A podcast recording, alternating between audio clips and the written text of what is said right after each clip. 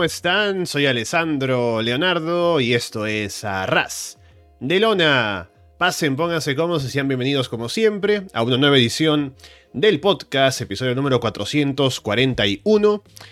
Gracias por escucharnos en directo ahora en YouTube, también por hacerlo luego a través de Evox, Apple Podcast, Spotify, YouTube, Google Podcast o por seguirnos, por supuesto, en arrasdelona.com. Estamos esta noche para hablar acerca de un pay-per-view que hubo de parte de WWE, Survivor Series, War Games 2023, dos combates en la jaula, eh, combates titulares de por medio, cosas así, regresos de gente que estábamos esperando ver. Pero el motivo de que estemos aquí grabando a esta hora no es ese. Vamos a entrar en detalles ahora en un momento sobre por qué estamos aquí eh, madrugando, ¿no? Más bien desvelándonos para hablar de Survivor Series luego de que pasó el show. Pero para eso presento primero a quien me va a acompañar esta noche en la revisión del pay-per-view, que es eh, Paulina Cárcamo. Paulina, ¿qué tal? Hola, ¿cómo están? Bueno, un poquito de historia. Hace dos horas atrás, tres horas, eh, le escribí a Alessandro y le dije que si hoy día aparecía en Punk, eh, grabamos inmediatamente. Y por esa razón estamos acá. O si no hubiera sido mañana a las 11 en el horario habitual del directo, pero esto fue tan grande y tan inesperado aparte. Eh, yo de verdad no lo esperaba, porque obviamente uno lee todo, la que, todos los que había dado W, eh, pero después, claro, no había ninguna fuente eh, confiable que, que, haya dicho, sabes que hay conversaciones o se ha visto. Eh, no, no había nada. Entonces era como solamente un por ciento de fe y 99% de posibilidades. Y se dio. Así que por eso estamos ahora acá. Literal, solamente estamos por acá, estamos acá por, por 100 pan. Entonces, pero eso fue al final de lo que me adelanto un poco de, lo que fue el show de Survivor Series, honestamente siempre lo salvo. Encontré que fue bastante discreto, teniendo en mm. cuenta el pay-per-view que veníamos la semana pasada de IW. De verdad que estuvo discreto. estuvo bueno en algunas partes, pero de verdad que le faltó, pero mucho. Eh, así que menos mal que volvió CM Punk, porque si no, el panorama sería bastante desolador para este pay-per-view. Aquí ya primero agradecer a la gente que está en el chat con nosotros a esta hora. Ya veo que nos están saludando por allí. Eh, me recordaba Doctagon en Twitter que mm, no solamente es el regreso de Randy Orton de CM Punk, sino también el retiro de Ryback es hoy día, Paulina. Así que otro motivo histórico o otra razón histórica para tener en cuenta este pay-per-view. Y también ya nos pide por acá Iván, también en Twitter, que pongamos una encuesta. A ver con quién se pelea primero CM Punk en WWE, ¿no? Eh, ya sé que eso es al final, Hemos estado hablando, lo dijiste ahora, Paulina, pero hablemos de eso ahora. Especulemos para luego entrar al pay-per-view, ¿no? Ya que estamos con lo de CM Punk y todo eso, porque al final eso va a ser como que sí, apareció y podemos hablar ahí, pero podemos hablarlo ahora y luego hablar del show. ¿Qué te pareció ver a CM Punk saliendo al final del show en Chicago? Ay, ¿qué, ¿cómo te explico esto? Ah, no lo puedo explicar en palabras, fue un sentimiento, Alessandro. Extrañando estar con mi, con mi figura de CM Punk y también estaba acordándome que tenía el C, CMFCR, tampoco. Entonces dije, oportunidades perdidas, pero bueno, al menos esas cosas ya no están obsoletas. O sea, lo puedo usar y va a tener un contexto relevante ahora. A ver, estábamos, porque lo vi con Andrés, estuvimos viendo el show. Y yo, claro, justo, ¿sabes quién me está cargando eso de ahora que están poniendo en la W, eh, todo este, este signo de cuando terminan los shows, el, como los agradecimientos, como el Inc., el, el, Company, como que tú ya sabes que el show termina. Y justo estaba en eso y de repente aparece pa, la imagen de la música, la imagen. Y yo dije, ¿espera qué? Y te juro que eh, me estaba emocionada, estaba esperando, no salía. Y sabes que cuando vi que alguien salía con la polera blanca, yo creí que era Waller, de verdad. Yo creí, oh, van a hacer lo que estaban diciendo, que iba a aparecer cualquier otra persona. Y si alguien se iba a prestar para eso, era Grayson Waller. Y yo creí que iba a pasar exactamente eso pero no, después lo enfocaron y wow, a todo esto siempre está mucho más joven. no, no está el vejestorio que estaba en AEW, es otra persona. Realmente el estrés lo estaba matando a ese hombre porque ahora es otro. Eh, pero nada, todo, lo que te estaba diciendo hace un momento. O sea, había señales de que podía ser, que podía aparecer, de que se estaba generando como el hype. Aparte que era muy contraproducente todo este hype porque es en Chicago, la gente va a gritar aunque no lo quiera, eh, aunque tú no lo quieras, la gente se va a expresar y si tú máximo le estás dando pistas, más va a gritar la gente. Y es lo que había pasado durante la noche. Y cuando vi que iba a terminar todo y no apareció siempre, pucha, iba a ser como el letdown, pero no pasó y apareció y no sé qué pensar ahora. Asumo yo que lo natural es que se enfrente con Nakamura, que fue el que hizo todo el teaser, pero también, no sé, está Seth Rollins, está Kevin Owens, es lo que quiere Andrés, por lo menos estoy hablando por él ahora, creo con Kevin Owens, ahí hay algo, hay un match, eh, pero no sé qué es lo que va a pasar con CM Punk. No sé si tiene un contrato, no sé si es como algo de solo una aparición, porque si no aparecía ahora, mi impresión era que iba a aparecer en Royal Rumble. Y una vez, y una noche, porque el hombre es conflictivo, no lo vamos a negar ahora. Entonces no sé qué tanto ellos también lo quieran tener entre sus filas. O sea, no sé si, aunque no sé si da lo mismo, a esta altura es negocio de negocio. Y tampoco es como que tenga la decisión una sola persona, si ahora que es un grupo. Entonces, yo creo que eso también ayudó bastante a que ahora tengamos a Cien Pan. Pero te juro, yo creo que por ahí va la mano. Nakamura, Seth Rollins o Kevin Owens. Por ahí yo iría los feudos, pero no, no, sé qué más decir, estoy como impactada de toda esta situación porque de todo lo que hemos hablado, de todo lo que hemos bromeado con Cien Pan, más encima de todo lo que él habló cuando llegó a W de W es como tan irrisorio que ¿cómo va a empezar ahora? Como hace nueve años me alejé del Sport Entertainment y ahora vuelvo, no sé qué, qué, va a decir en ese regreso, como al otro lado fue un chiste, no, no, ¿sabes qué? Ni siquiera tengo idea, ahora hay una conferencia de prensa, tampoco sé si está eh, Triple H como que tomó al chiste porque dijo que el mejor regreso de la noche había sido Artruth. Entonces, eh, tampoco sé cuáles son, eh, no sé cuáles son las expectativas de ellos y no sé cuál va a ser el trabajo de CM Punk, pero de esto por lo menos vamos a hablar una semana o dos semanas más de, de ese regreso. Sí, creo que mm, ahora lo que yo me pregunté, después de ver a CM Punk aparecer, son dos cosas. Primero, ¿De qué manera lo van a presentar o lo van a tratar ahora en WWE? Porque en AEW le pusieron toda la alfombra roja, ¿no? Lo trajeron como la gran estrella, lo pusieron a hacer una promo, le armaron todo el, primer show de Rampage para él, para que saliera y hiciera la promo de que. Em, de que he vuelto al wrestling, ¿no? De todo lo demás. Para que ahora esté en WWE. Y me imagino si le van a dar un espacio así también, porque él me imagino que querrá hacer una promo para un poco decir que, bueno, he regresado y cuáles son mis intenciones y seguramente como es WWE habrá menos shoot de lo que puede haber en una promo en AEW, pero algo tendrá que decir, ¿no? Eso primero. y luego, sí.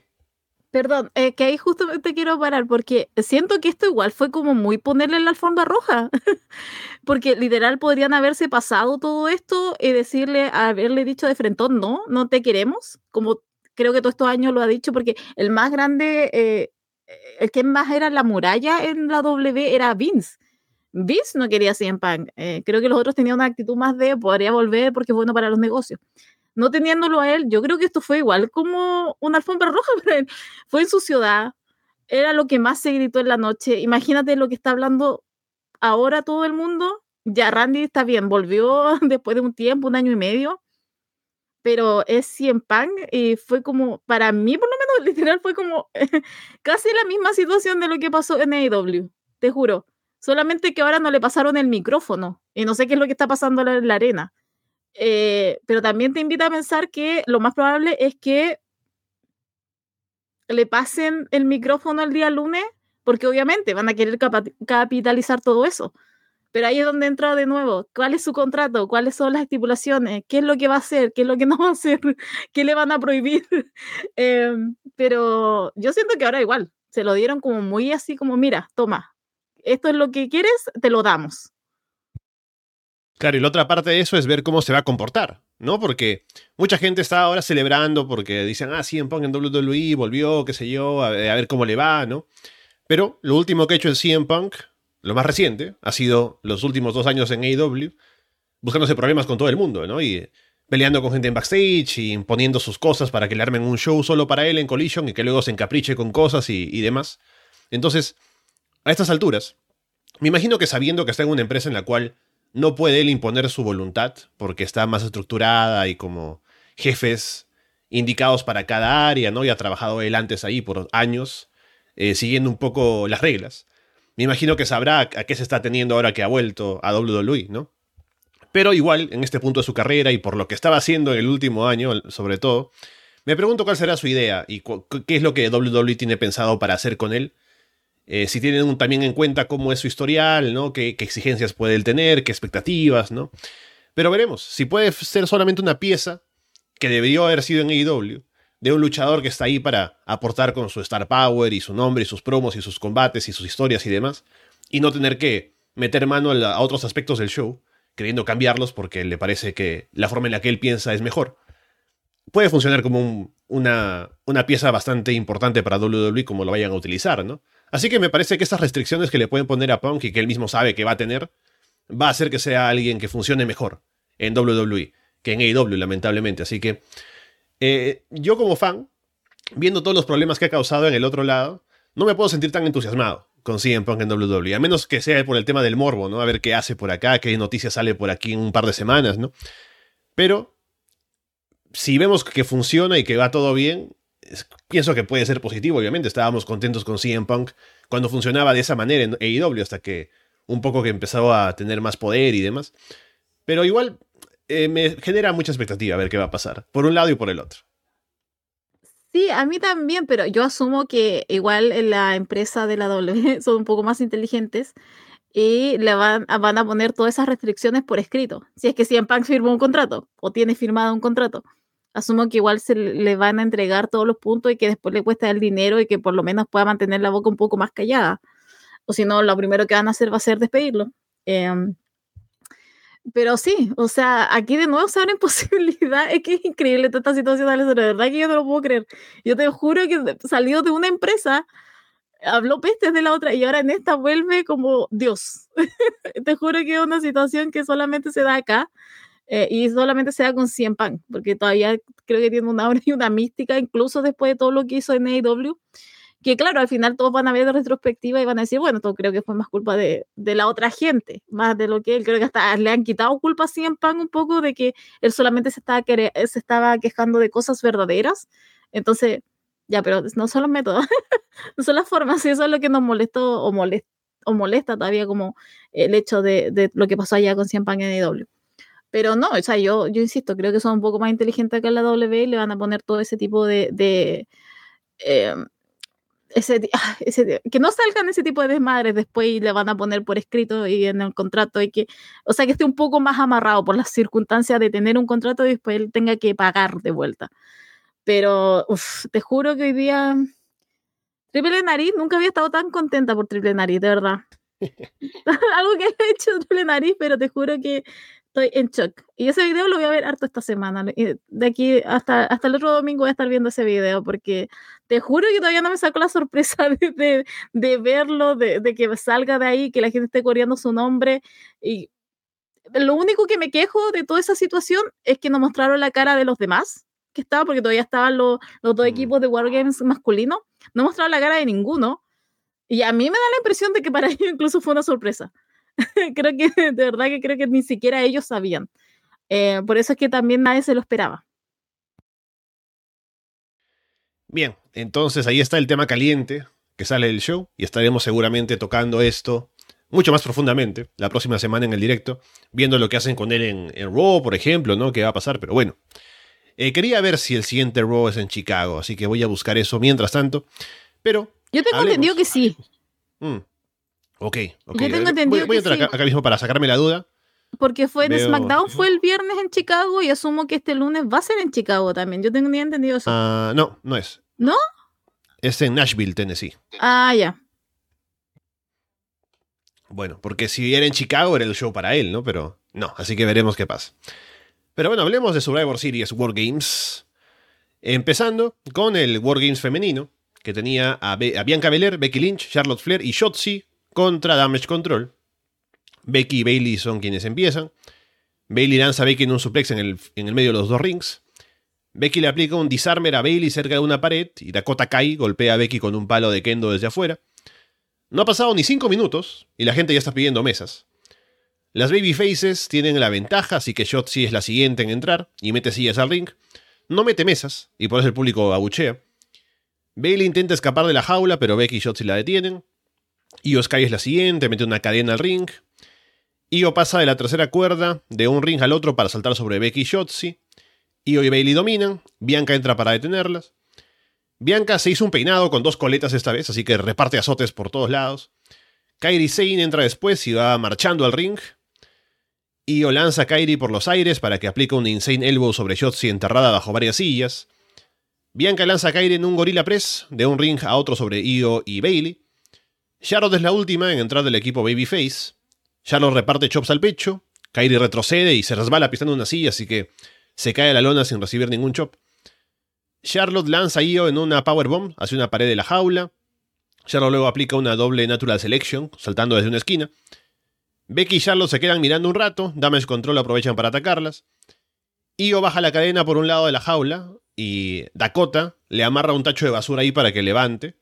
Io se pone el tacho encima y salta desde arriba de la jaula sobre todo el mundo abajo, así como hizo alguna vez en NXT. Asuka es la última en entrar y mete varios palos de kendo. La gente se molesta, hasta que decide sacar una mesa también y ahí la aman. Encadenan juntas a Bianca y Becky en el medio para patearlas. Asuka le escupe un Blue Mist en la cara a Shotzi. Charlotte luego salta en un sol desde lo alto de la jaula sobre todo el mundo abajo. Becky y Charlotte trabajan juntas y luego se dan un abrazo. Bailey rompe varias cuentas para salvar a su equipo. Bianca le rocía un extintor de incendios a Asuka. Kairi le aplica un spinning back fist a Shotzi con una bandeja. Charlotte va a aplicarle un spear a Kairi, pero Bailey le hace un lado y ella recibe el golpe. Entre todas las babyfaces golpean a Bailey. Becky termina aplicándole el manhandle slam desde la segunda cuerda sobre una mesa para llevarse la victoria. Uy, ya no me van a callar. Encontré que el femenino fue mejor que el masculino. De verdad. Encontré que fluyó mucho mejor la acción. Encontré que estuvo mucho menos cortado muchas cosas. eh, estuvo más entretenido. Creo que tenía más coherencia también la historia. Me estoy adelantando un poco al masculino, pero siento que se metieron muchas cosas eh, que al final no dieron payoff. Entonces, por eso es que entró ahí el, el juego de que me gustara más el femenino. Em, me emocioné con el abrazo de Charlotte y no sé por qué, son los días, ya, me emocioné con eso, no sé por qué, Eh, estaba gritando, em, pero creo que estaba esperando que, Cho- ¿sabes qué? Creo que dentro de todo, Chotzi fue la más débil, eh, pero esperaba que fuera peor, no lo niego, esperaba que se matara hoy día de frentón, no lo hizo, menos mal. Eh, pero eh, a mí me gustó, insisto, mucho más el femenino por lo que se dio dentro del ring. O sea, creo que estuvo mucho. Lo que sí no me gustó, aparte, uno que ve el show semanalmente, eh, tenía más sentido que ganara el, lo- la, la Face en este caso, eh, porque todo se está tejiendo con la historia contra Bailey en Damage Control. Entonces, pero yo esperaba que pasara acá. Eh, asumo que a lo mejor va a pasar en Raw SmackDown que eh, van a ir en contra de Bailey. Bailey va a quedar expulsada de Damage Control. Eh, fue lo único que me dio un poco de. Como, bueno, podríamos haber hecho esto rapidito hoy día y me- aún, haber dejado más terminada esa historia. Pero a mí, por lo menos, el femenino me encantó. O sea, no digo que fue lo mejor de la noche y lo mejor de la semana, no, pero creo que dentro de todo y dentro de los Wargames, creo que tuvo mucho más sentido de lo que vi el de los hombres, que sí, me estoy adelantando, me encontré bastante desordenado, no sé. Pasaron muchas cosas que me mataron de repente mucho la vibra, que no pasó en el femenino. Así que bien por ellas, no sé cuál será el camino, pero por lo menos del lado de las Hills, sí, por lo menos sé dónde va todo ese, ese camino, y sobre todo con Bailey, que va encaminada hacia el otro lado. Sí, me gustó el combate. Creo que fue un poco más ligero de historia que el masculino, eh, ya que estamos comparando. Porque aquí lo único que teníamos que pensar era que había el pleito entre Charlotte y, y Becky, y que se amistaron, durante el combate al menos. Y por otro lado, lo que me gustó fue que se hizo énfasis en cómo Bailey estaba haciendo un gran trabajo para ayudar a su equipo, para evitar que perdieran. En la parte final evita la espira a Kairi para recibirla a ella. Y a ella le ganan al final. Entonces, es como que Creo que están preparando el turn de Bailey, porque me imagino que a partir de esto puede que Damage Control le reclame a ella por haber perdido ya que se llevó el pin. Pero todo el mundo que ha visto el combate verá que Bailey hizo un gran trabajo, ¿no? Para ayudarlas. Entonces es como que sería injusto que la saquen de esa manera, que digan que perdió cuando ella hizo un, esfuerzo grande por ayudarlas a las demás. Así que sería un buen punto de partida para que venga el turno Babyface para Bailey eh, en contra de Damage Control. Y por eso ese lado me parece que también funciona, ¿no? Así que Me gustó el combate, creo que tuvo bastantes buenos momentos y bastantes buenos spots, y funcionó a pesar de que estaba la estipulación o estaba el, la ventaja para las baby faces, que usualmente no es como se buquean los combates, pero creo que lo llevaron bien, así que quedé contento por, lo que dejaron en el ring y lo que podría venir a partir de ahora, sobre todo con lo de Bailey Damage Control. Que a todo esto, eso fue elegido por el público, se supone, porque es tan asquerosa la publicidad en, en doble, iba a decir en doble, eh, que de verdad que este hoy día me mató toda esa publicidad que tenían.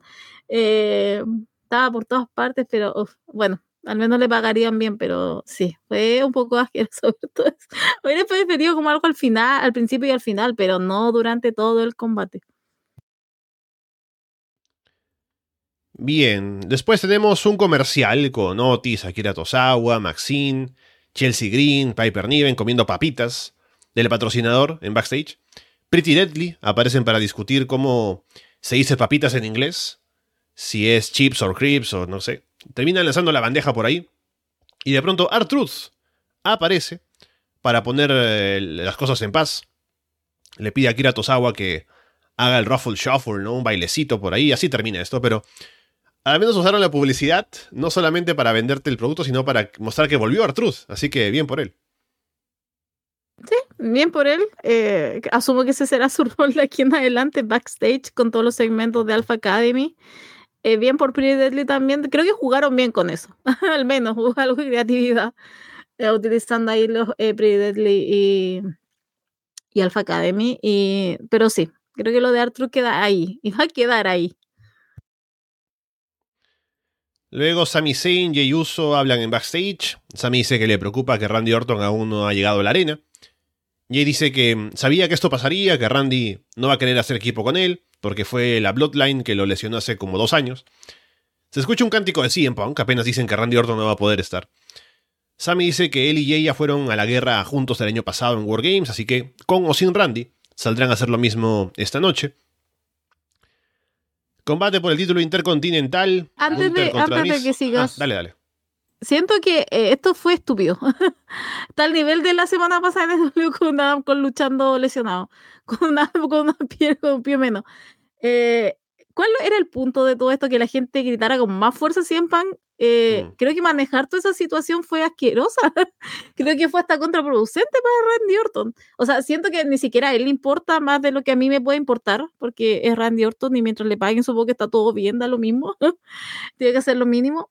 Pero encontré que también, o sea, se, se, supone que se marcó el día viernes de que el que iba a estar en Survivor Series iba a ser Randy Orton. Ok, estuvieron Randy Orton, Randy Orton, Randy Orton. Llega el día de hoy y lo primero que te dicen, no ha llegado. No ha llegado, lo ponen en duda, la gente obviamente se transforma y empieza a gritar 100 punk, que asumo que tampoco es la intención porque eh, hacer todo ese show era para que gritaran Randy, pero no va a pasar, está en la ciudad de 100 punk a menos que realmente el que iba a reemplazar a Randy Orton iba a ser CM Punk, no veía el punto de toda esta situación. Y te juro que a lo largo de lo que fue el show y seguían con esto de no ha llegado, no está aquí, pero tú estás seguro, me encontré pésimo, de verdad. Hasta, hasta me mataba como el hecho de ver el, el, el, el Wargame masculino, porque era como, ya ok, si llega, pero darte todo esta paja para después que llegue como si nada. Es como, no, mejor que aparezca, la gente se emocione, esté preparada, lo quiera ver en acción, pero no. Se dieron como una vuelta muy larga para después lograr una reacción que, que incluso yo estando acá al fin del mundo sabíamos que no iba a pasar, teniendo en cuenta que de quién es la ciudad natal. Sí, creo que se arriesgaron bastante a que la gente se le volteara a Randy, ¿no? Como que al decir que no iba a estar y está el rumor de CM Punk y ser Chicago, podría ser que el público hubiera estado muy esperando a CM Punk y si salía Randy Orton lo, lo abuchaban, ¿no? Tal vez. No pasó, felizmente. Y si lo hicieron así es porque tenían a CM Punk, o sea, les, iba les iban a dar a Randy Orton, pero iba a salir Punk al final, entonces todos íbamos a quedar contentos, ¿no? Eh, tal vez fue por eso, un poco manipulando al público para hacer que canten CM Punk, que se entusiasmen y que luego digan, ah, bueno, no salió, y luego salga, ¿no? Pero mm, sí, creo que se arriesgaron a que se le voltearan al combate. Lamentable, o felizmente más bien no, no pasó así y les funcionó la jugada. Título intercontinental, Gunther contra The Miz. Miz tiene la estrategia al inicio de patearle la pierna izquierda a Gunther. Miss aplica un chop al pecho, Gunther no vende, y luego lo tumba con uno suyo a Miss. Miss abofetea a Gunther y se hace perseguir, y le atrapa luego la pierna izquierda y la golpea con el filo del ring, con el poste. Miss luego aplica la figure four en el poste como si fuera Bret Hart. Gunther atrapa a Miss con una patada a la cara y toma el control. Gunther levanta a Miss para un powerbomb, pero Miss revierte con un huracán rana. Miss vuelve a atacar la pierna y se recupera. Gunter esquiva el Skull Crossing final y aplica un powerbomb, pero cuenta en dos. Miss le quita la protección a una esquina para distraer al referee, le da una patada en la pierna y otra baja a Gunther, remata con el Skull Crossing Finale, pero Gunther sobrevive.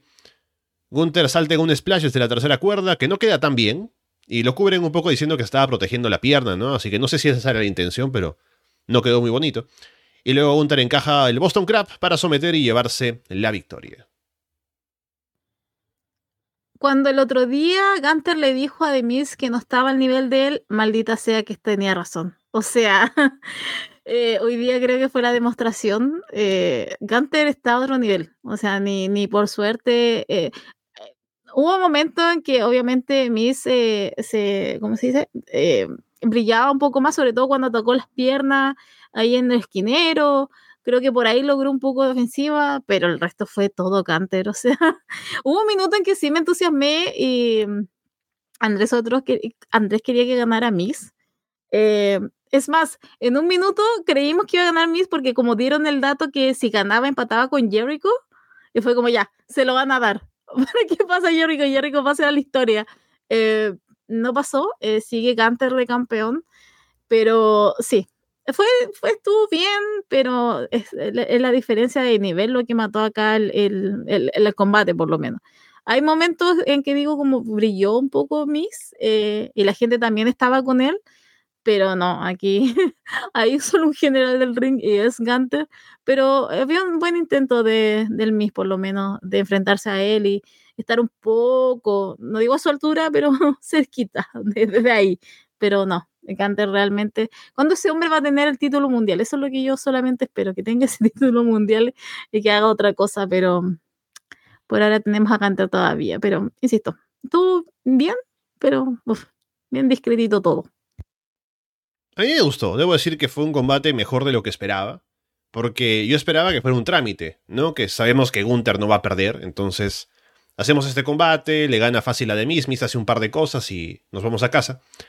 Pero fue un combate que funcionó bien, el público terminó creyéndose que Miss podía ganar, porque estaba reaccionando sobre todo con esa parte con el golpe bajo y el skull final y no. O sea, trabajaron bien el combate y el público también desde el inicio creo que estaba bastante metido con ambos, apoyando a Miss en contra de Gunter, ¿no? Así que creo que el público primero levantó el combate, y Chicago es un muy buen público en general para esas cosas. Y después, tanto Gunter como Miss hicieron un buen trabajo para poder hacer que el combate fuera creíble en eso, ¿no? De que Miss podría ganar. Aunque luego lo piensas y dices, bueno, no iba a ganar, nunca, ¿no? Pero durante el combate te lo llegas a creer y creo que ese es un mérito para los dos. Así que fue un combate que me gustó más de lo que esperaba a priori. De Josh Day hablan en backstage. Hablan de cómo Randy Orton aún no ha llegado. Finn dice que, que, que si aparece, eh, o si, más bien si no aparece, haría que el combate sea un 5 contra 4. Así que les conviene, obviamente. Y si aparece al final, sería para envenenar a su equipo por dentro. Así que de todas maneras salen ganando. Y Damian Priest dice que va a comentar esto con Drew McIntyre, que tiene un plan y demás.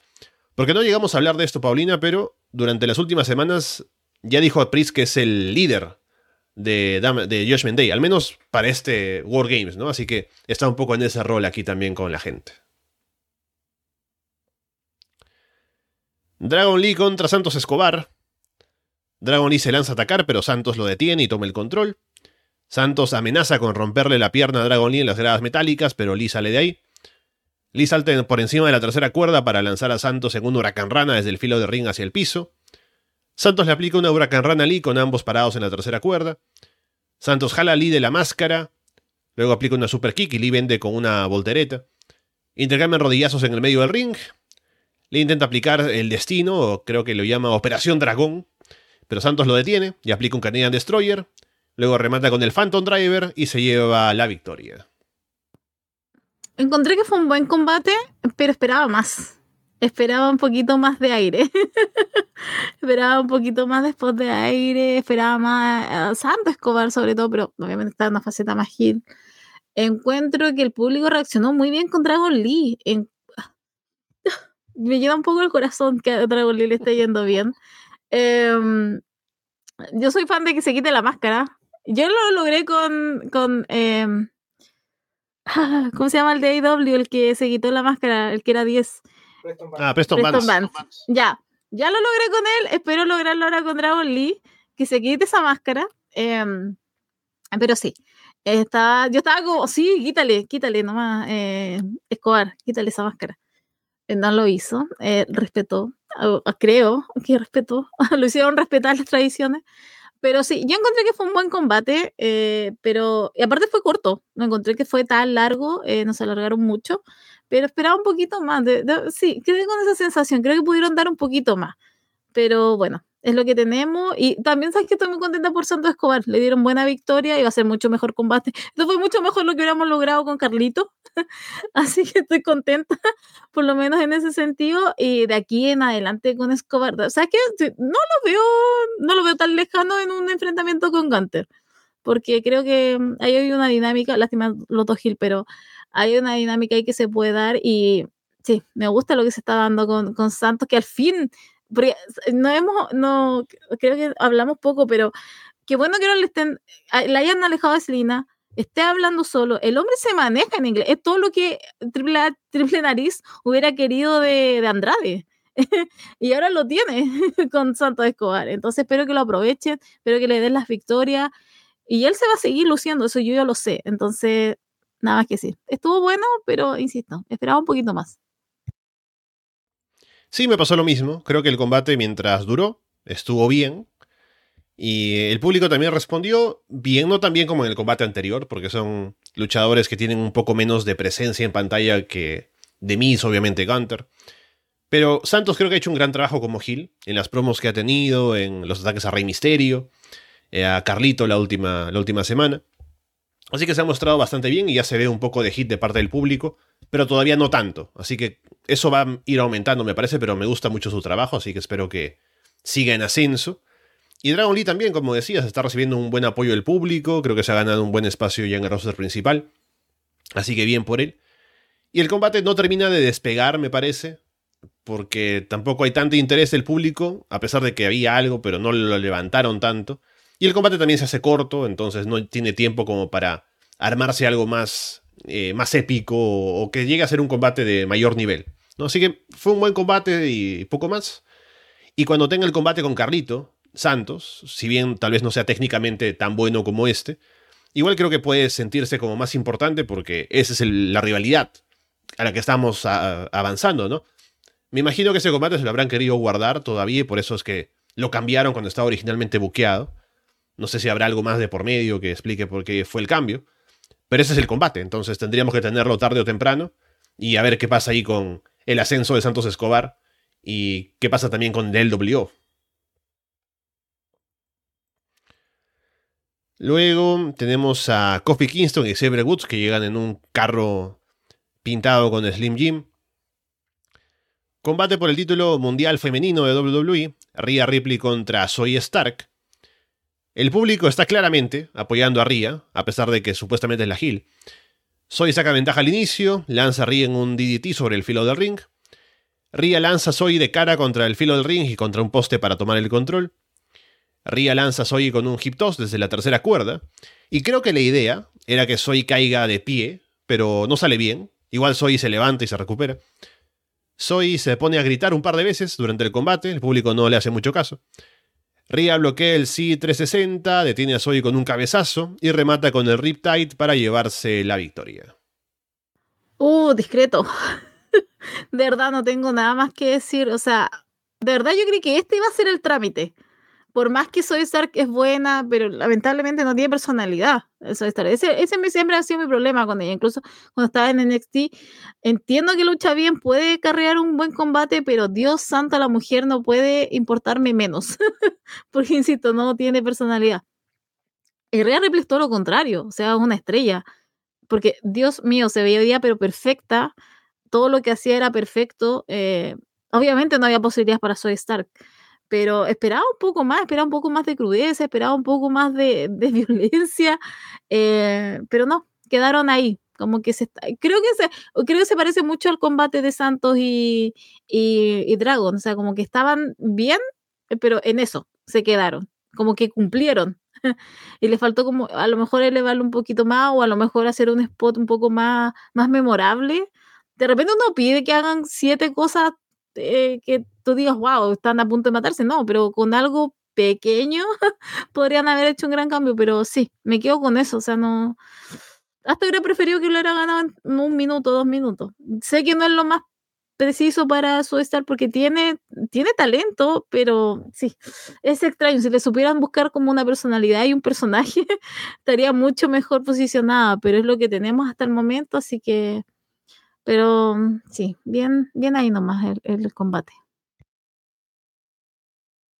Sí, este fue el combate que pensé que íbamos a tener con Gunther y Emis, en el que tenemos claramente a alguien que sabemos todos que va a ganar, y entonces el combate no pinta demasiado, porque no hay ningún entusiasmo en ver si la otra persona gana, ¿no?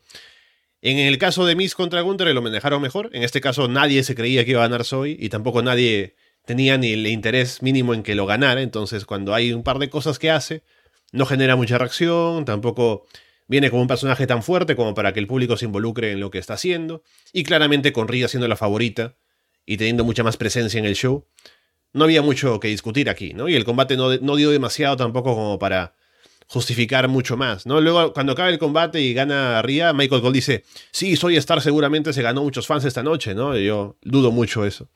Pero sí, ahí está Soy Star, tuvo su combate y ya veremos qué le depara a Ria, que es lo importante claramente.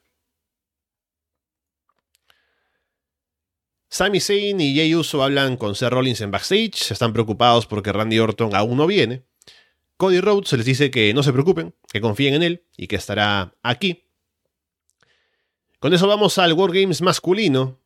Seth Rollins, Cody Rhodes, Sami Zayn, Jey Uso y Randy Orton contra Drew McIntyre y Josh Mendey. Drew y Damian eh, se quedan mirando cuando sale su equipo, un rato ahí como... Eh, no se mostró que hayan discutido ni nada, pero hay como una tensión. Rollins y Finn Balor empiezan. Randy no aparece al inicio, así que solo son cuatro en el equipo Babyface. Hay un cántico de CM Punk. Finn lanza a Rollins en un back body drop en el medio de los rings. JD McDonough es el siguiente en entrar y junto con Finn golpean a Rollins con palos de kendo. Jay entra con una silla para ayudar a Rollins. Drew quiere ser el siguiente porque quiere salir a matar a Jay, pero Priest le dice que no, que se detenga y que se apegue al plan, así que sale él. Priest golpea a Rollins y Jay con un palo. Sammy es quien sale luego para ayudar. Mete una silla al ring, así que el público... Eh, no, mete una mesa al ring. Y el público ahí lo ama más que así en Punk. Sammy saca un tubo de metal de un lado de la jaula para golpear a todo el mundo. Luego sí sale Drew para buscar a Jay. Jay y Sammy le aplican el 1D a Drew. Cody entra para hacer el comeback, mencionan que su padre inventó Wargames. Y Michael Cole de paso hace una mención de All In, ¿no? Dice que Cody se inventó algo en Chicago en algún momento, ¿no? Bueno. Cody saca una soga de un lado del ring y una soga con esa campana de vaca, ¿no? Y la usa junto con Rollins. La gente le corea a Dominic que apesta antes de que salga de la jaula si quiere. Dom es el último en entrar, de Josh Day y golpea a todo el mundo, pero luego todo el equipo contrario lo rodea para rellenarlo a golpes. Drew y Priest aplican choke slams a Sammy, Cody y Rollins a la vez. Priest lanza a Rollins en un Razor's Edge sobre la mesa. Luego de la última cuenta regresiva, Rhea Ripley viene corriendo con el maletín de Money in the Bank para que Priest lo cobre. Pero ahí Randy Orton aparece. Y la público reacciona muy bien, eso sí. Como decíamos más temprano, ¿no? Había el riesgo de que de pronto no se entusiasmaran porque esperaban a CM Punk pero sí responden bien con Randy. Randy tumba a Dom, JD y Finn, luego se encara con Drew. Priest aprovecha para atacar por la espalda. Se arma el brawl de todo el mundo. Todo el equipo Babyface aplica DDTs con los oponentes colgando en las cuerdas. Randy parece que le va a aplicar un RKO a Jay. Se ponen a discutir, pero luego se ayudan. Lanzan a JD desde la cima de la jaula para que Randy lo reciba con un RKO. Cody termina aplicándole el Crossroads a Priest para llevarse la victoria. Oh, me pareció un desorden. Siento que había muchas cosas acá que me impidieron que conectara con, con todo lo que estaba pasando. Primero, ¿cuál era el trato de Drew con Damian? ok, who cares. Después estaba todo lo que estaba pasando también con Seth y Cody, que había un poco de tensión. Randy que no llegaba, que se lo aguantaron hasta que ah, fue el último en llegar, obviamente, y ahí hay media hora perdida. Em, ¿Qué más estaba pasando adentro? Creo que iban entrando, pero tampoco se apoyaban entre ellos. hablo del equipo Face. Porque creo que Gil obviamente son parte de un solo grupo. Ahora Drew McIntyre está un poco más integrado, pero también se sentía muy aparte. Y en los faces era, como te digo, era un desorden. O sea, entraba uno, entraba el otro, pero tampoco veías que hubiera, hubiera algo de equipo, sino que cada uno iba a hacer lo suyo. Creo que recién cuando entró Randy Orton, eh, empezó a tomar un poco más de forma ese equipo. Y empezaron a hacer cosas entre ellos y se notaba un poco más trabajo, insisto, de equipo. pero encuentro que mucha parte del combate fue un desorden y no me permitía conectar con nada. E insisto, y después encima llega Rhea Ripley con el maletín y yo decía, pero puede ser Rhea Ripley, o sea, ya está bien ya con el maletín, ahí veo que Damian Priest quería algo, eh, y ahí todo se va al carajo porque llega Randy Orton y nos olvidamos del maletín, que... ¿Qué quieres que te diga, Alessandro? Encuentro que Damian Priest tiene cero credibilidad de aquí en adelante. O sea, no sé qué van a hacer con ese, con ese maletín. O sea, ves que lo tiene, ves que parece que lo va a usar, lo pierde. No sé en qué minuto lo va a canjear. Con Roman Reigns ni hablar, nunca lo va a canjear con Roman Reigns. Creo que hasta ahora le sale más factible irse a NXT, cobrarlo con. Em, con Dragunov, eh, porque, wow, de verdad que a mí me sorprende mucho todo lo que está pasando con Priest, parecía que fueran cualquiera. Lo pintan todo, eh, todo en la semana como un gran hombre, como un gran retador, tiene un master plan con, con Drew McIntyre para quitarle a Seth Rollins y hoy día pasa esto.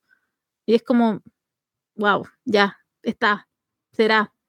Em, Cody le dieron la victoria ahí en bandeja, bien por él, su canción terminó, pero me quedé con una sensación muy así como, y eso fue. muy bueno el arqueo de, de, Randy Orton con JD McDonald. Crédito totalmente para JD, eh, porque fue McDonald's, o sea, se fue solo él. Bien por Randy Orton llega el momento justo, pero estuvo muy bueno. Creo que con eso me quedo, pero fue con una cosa que me quedé, que hubiera esperado mucho más del, del Wargame masculino. Y de Cody, porque ¿sabes qué estaba esperando? Que Cody se tirara de arriba.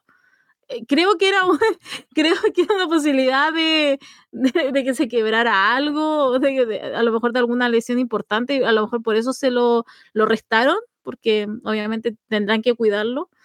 Eh, pero me dio la impresión de que, de que algo me faltó de ahí. Y insisto, creo que fue un desorden. Hubieron momentos logrados, sí, pero más de los que no se lograron. Eh, y menos mal que llegó el que llegó al final del show, que volveremos a hablar de eso ahora. Pero, porque te juro que si hubiera terminado con eso, hubiera, yo hubiera estado mañana en el directo y estaba fatalista, así como, no, esto fue pésimo. Porque insisto, tengo todavía el recuerdo fresco de lo que pasó la semana en AEW. Todavía estoy pensando en Hangman Page, ¿ya? Déjenme. Eh, pero, pero claro, o sea, tenéis eso y después acá se ponen un War Games y nada, absolutamente nada. Entonces, sí, me, decepcionó un poco. Y por eso es que preferí el de las mujeres. Sí, bueno, yo pienso que fue un buen combate, pero lo, el problema con los Wargames es que como es un combate tan largo y que estamos esperando a que entre uno tras otro y otro, es un poco difícil también mantener la tensión y, y que todo llegue a un punto que al final es un combate que no voy a decir que fue malo. Creo que estuvo bien, pero es como dices, había mucho desorden en algunas partes y también, como ya mencionaba más temprano, a diferencia del combate femenino, que también me pareció mejor, había muchas cosas a las que prestar atención aquí, ¿no? Como que la dinámica de Damien Priest con Drew McIntyre y Drew buscando a Jay y Jay teniendo que trabajar con gente que de repente no, confía tanto en él y Randy Orton volviendo y el hecho de que no salga al inicio, Ría con el maletín, o sea, hay muchas cosas por ahí.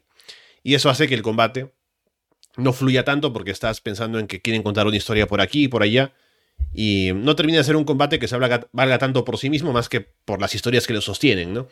Entonces también pienso que estuvo bien, tuvo algunos momentos interesantes y todo, pero no me dejó tan satisfecho como el combate de Wargame femenino, así que también voy a dejar ese por encima en este show. Me preguntaba con Randy ahora al volver si iba a aplicar RKOs, porque la lesión que tuvo fue en la espalda, y posiblemente por hacer al RKO por años es que la tuvo. Pero sí, estuvo ahí, hizo en un par, así que veremos qué tan activo va a estar ahora o cuánto tiempo más le queda de carrera, porque no es que sea viejo, pero ha estado en WWE por años y ha tenido una lesión que lo ha tenido fuera por año y medio. Entonces veremos qué tan bien está a partir de ahora para seguir en el show. Y eso, eh, claramente el reflector, luego de este combate, con el cierre, con la celebración y demás, se lo lleva CM Punk en Chicago, apareciendo después. Que justamente estaba viendo por Twitter ahora el video de, de ese Rollins enfurecido ahí eh, con CM Punk, ¿no? Como insultándolo y molesto y los agentes queriendo que, teniendo que pararlo y hablando con él, ¿no?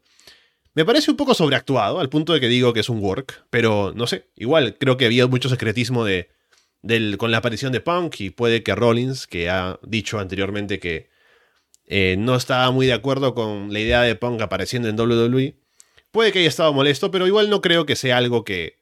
O sea, yo pienso que se está aprovechando del hecho que todos sabemos esto, ¿no? Así que creo que por ahí va la cosa. Sí, ese Rollins es la mebota de la W, no, nunca va a hacer nada a ese nivel de extremo en contra de la empresa, su empresa querida. Entonces, no, yo creo que esto es totalmente, yo creo que, insisto, por algo no mostraron la cara de los que estaban en, el, en los rings. creo que por algo fue, porque yo creo que nadie sabía, honestamente yo creo que nadie sabía hoy día, más allá de Triple H. Y hasta los cinco minutos antes que él llegara y saliera, nadie, insisto, sabía nada. Incluso yo creo que hasta pensaron que era otra persona. Em, y a lo mejor lo tomó muy de sorpresa. Y obviamente igual es alguien que conoce el negocio. O sea, tiene que actuar de una manera. No creo que se quede feliz conversando con Cody Rhodes. Oh, mira quién llegó. Eh, no, el hombre igual ha sido como bastante, ha tenido su opinión, eh, tuvo su opinión de lo que pasó hace un tiempo atrás en AEW, lo dijo. Entonces, eh, sí, a mí me da la impresión de que es más un work, o por lo menos se lo está inventando ahora para crear tensión y obviamente qué bueno que alguien entienda el negocio, eh, pero me quedaría como con eso un poco. No, no creo que sea tan real, pero sí, quisiera ver un poco más de las reacciones de las demás personas.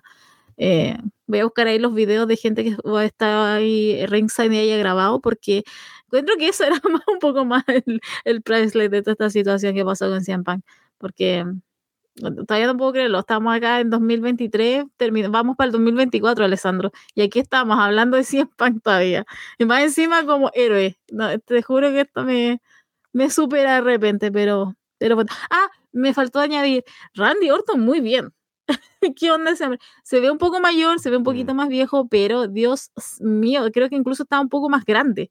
Porque él siempre ha sido como delgado y, bueno, obviamente con un buen cuerpo, pero creo que está mucho más grande acá de brazos y de abdomen, eh, pero asumo igual que es la edad y todo, pero estaba, encuentro que estaba en más, más grande de lo que eventualmente es Randy Orton, pero se veía muy, muy bien. Sí, me parece que Randy Orton lució bien y ahora con lo de CM Punk habrá que saber reacciones en backstage y demás. Aunque hay bastante más eh, secretismo en, en aspecto backstage en WWE que en AEW, por ejemplo que hay contactos con, los, con la gente que escribe las, las, noticias y demás. Pero seguramente se sabrán cosas si es que están pasando. Así que veremos. Pero acaba de llegar. Habrá que ver qué pasa con, con el manejo de él, como decíamos más temprano. En pantalla, en backstage. Eh, ya sabemos que Ryback se retiró, ¿no? Una, pena para el mundo del wrestling. Kenta vi que en Twitter dijo que ojalá que CM Punk se invente un nuevo finisher para robárselo. Así que veremos qué pasa ahora con Punk en WWE Pauline.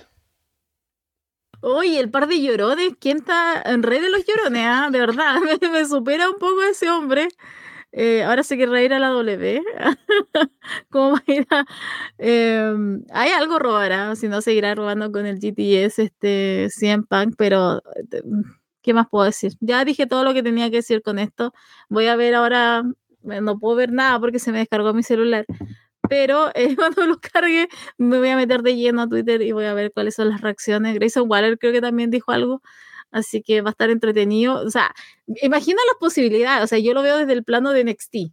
Yo veo NXT, imagínate un día CM Punk se dé vuelta ahí en, en NXT.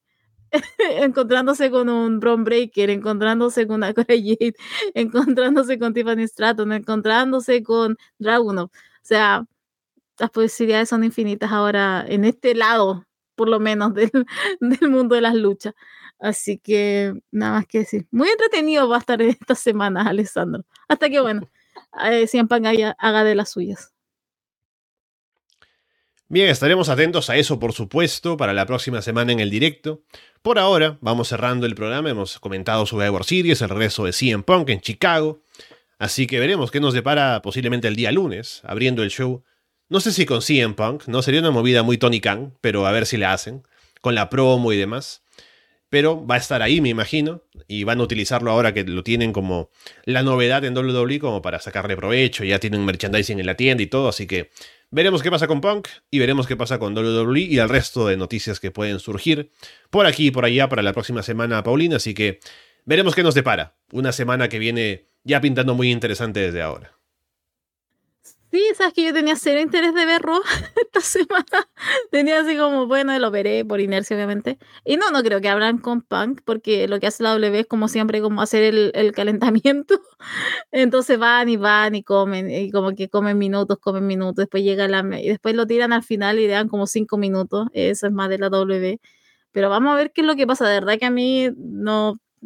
O sea, no sé, te juro que esto me supera.